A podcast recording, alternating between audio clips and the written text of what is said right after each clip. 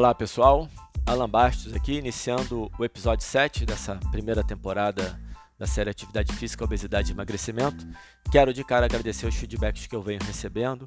Continuem, por favor, mandando. Vai lá no direct da Movement, lá no Instagram da Movement, ou no meu Instagram também via direct. É, um dos feedbacks está fazendo essa pequena transformação aqui, que eu estou com esse fone de ouvido, porque é, qual foi a, a colocação, né, que eu, a, a, crítica construtiva, o feedback bacana aqui.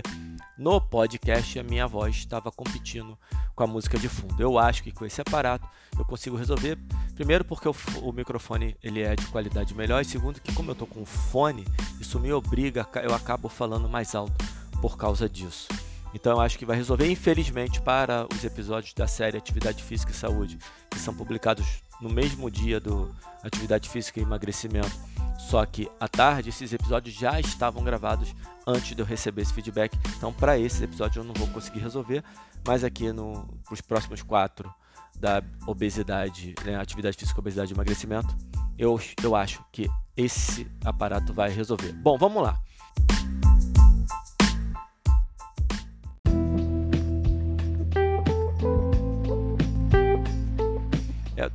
Trabalho que eu trago hoje é um trabalho publicado em 2011 no New England Journal of Medicine, um jornal aí né, de fator de impacto altíssimo, um periódico muito importante e, que, e um trabalho que aparentemente é uma continuação, continuação do trabalho do episódio 5, trabalho de 2008.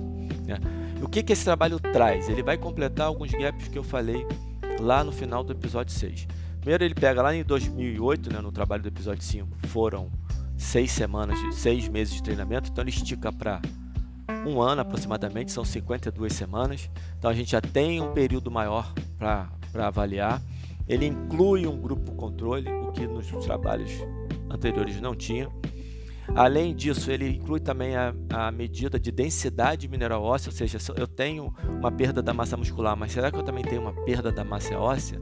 E o que eu acho bacana, que eu acho que é importante para a realidade e que é mais fácil para qualquer um de nós ver no dia a dia, é, são as medidas de capacidade funcional. Ele vê a medida de força máxima de RM, mas ele inclui medidas, né, testes de capacidade funcional, como por exemplo pegar um livro numa mesa e colocar em, em cima na estante, subir 10 lances, né, 10 degraus de escada, né, um lance de 10 degraus de escada, subir 4 lances de 10 degraus de, escada, sentar e levantar da cadeira 5 vezes, qual o tempo que eles fazem isso, o tempo para pegar uma caneta no chão, para caminhar uma certa distância, ou seja, várias coisas que as pessoas fazem no dia a dia que vão poder per perceber melhor a, o próprio indivíduo e você, professor, que estiver é, intervindo, né, cuidando de, de, dessa população, do sujeito que está com obeso.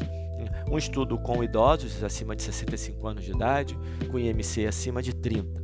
O que eles fizeram? O treinamento são quatro grupos: o grupo controle, como eu falei, tem a adição do grupo controle, um grupo só de dieta, um grupo só de exercício físico e um grupo que soma dieta mais exercício físico. É, o, o, o, treinamento aeróbio de 30 minutos, começando ali a 65% da frequência cardíaca de pico, indo até 70, 85% da frequência cardíaca de pico na esteira, no cicloergômetro ou numa escada elétrica. treinamento de força 3 séries de 8 a 12 repetições e fazendo uma progressão de carga à medida que essas 8, 8 a 12 repetições vão ficando fáceis, ou seja, tudo muito né, leg press, cadeira extensora, flexora, é, remada alta, chest press, bíceps, abdominais, tudo que tem que, que, se faz normalmente numa academia, numa sala de musculação. Isso é bem de acordo com a nossa realidade. Vamos treinar esses sujeitos durante um ano, aí são 52 semanas, e quais são os resultados? Primeiro, que eu acho que é legal, a gente olhar o resultado da massa corporal total. É apenas o grupo que faz Exercício mais dieta e dieta tem diminuição da massa corporal total sem diferença entre eles. Diferente do trabalho anterior, que o grupo que fez o treinamento de força perdeu um pouquinho mais de peso. Diferente de alguns trabalhos também que você vai encontrar por aí, que o grupo, quando você adiciona exercício físico, você perde um pouquinho mais de peso. Nesse trabalho, há um ano com sujeitos, sujeitos idosos, obesos, a perda de massa corporal total foi semelhante, tendo exercício físico ou não que que vai, onde começa a diferença? Na hora que você vai analisar a massa gorda, a perda também foi semelhante. No entanto, o grupo que fez o exercício físico teve uma atenuação da perda da massa muscular e uma atenuação da perda da densidade mineral óssea. ou seja, da perda da massa óssea. Então, incluir o exercício no processo de emagrecimento é importante para atenuar. A gente vai continuar com a pergunta: a longo prazo, será que eu consigo reverter? E aí eu acho que essa discussão ela, ela seria um pouquinho mais delicada, porque como o sujeito está muito acima do peso, quando você diminui, apesar de perder, perder um pouco da massa muscular, apesar de perder um pouco da massa óssea, agora essa massa, vamos pegar aqui a massa magra especificamente, essa massa magra em relação à massa gorda, ela está aumentada, ou seja, melhorou a composição corporal. Ele tem mais massa muscular para um peso menor, ou seja, tem mais massa muscular para um determinado peso. O, o que parece, né, que vai, vai conversar um pouquinho com a questão das capacidades funcionais.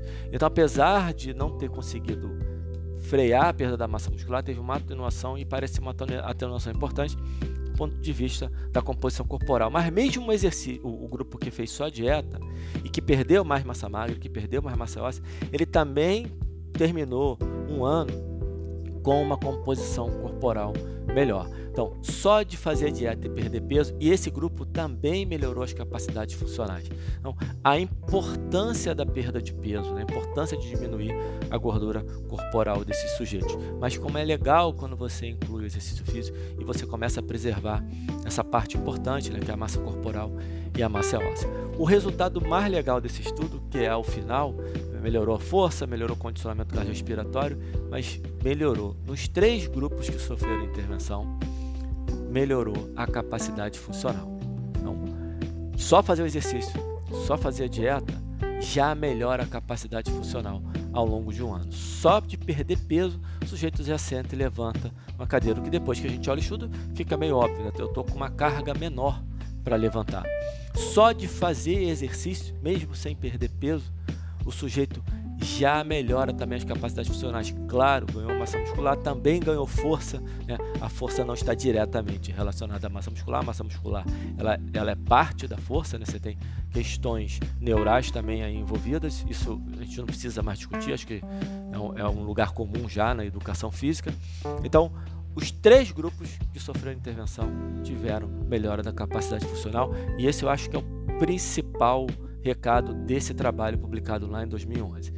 E qual é a diferença? Que o grupo que fez o exercício físico junto da dieta, ou seja, que tem uma intervenção mais completa na mudança do estilo de vida, é o grupo que tem os melhores resultados. Então a capacidade funcional nesse grupo foi melhor do que nos grupos que fizeram, no grupo que fez só dieta e no grupo que fez só exercício. A importância dessas duas coisas estarem caminhando juntos para você obter os melhores benefícios, ainda que após um ano esses sujeitos não tenham deixado de ser obesos. Então, o que, que, que, esse trabalho traz para a gente, para o nosso dia a dia? É, as coisas óbvias que todo mundo já sabe, mas um trabalho no New, no New England para poder ratificar é, a importância de se juntar. O exercício físico, e aí ele está trabalhando muitas valências, há, há um, um, programa de há uma mudança de comportamento alimentar por um período muito longo para você realmente conseguir promover alguma mudança alguma mudança na composição corporal, uma mudança na capacidade funcional e, consequentemente, uma mudança na qualidade de vida. Qual é a grande dificuldade? Os autores discutem rapidamente lá no trabalho e é algo para a gente pensar e vai, a gente vai continuar discutindo todo esse trabalho que a MUF vem fazendo em relação à obesidade. A grande dificuldade é que é um estudo controlado, como é que você faz na vida real para conseguir fazer com que uma pessoa nesse estado tenha aderência a um programa de dieta, a um programa de treinamento físico. Essa é uma discussão que a gente está tendo lá na Resenha Movement, é uma discussão, uma discussão longa, uma discussão que tem várias estratégias, mas que a gente precisa continuar ligado. Do ponto de vista técnico, eu acho que esse estudo de hoje ele deixa as coisas muito claras para a gente em relação ao resultado a médio e longo prazo. Eu fico por aqui e aguardo vocês no próximo episódio.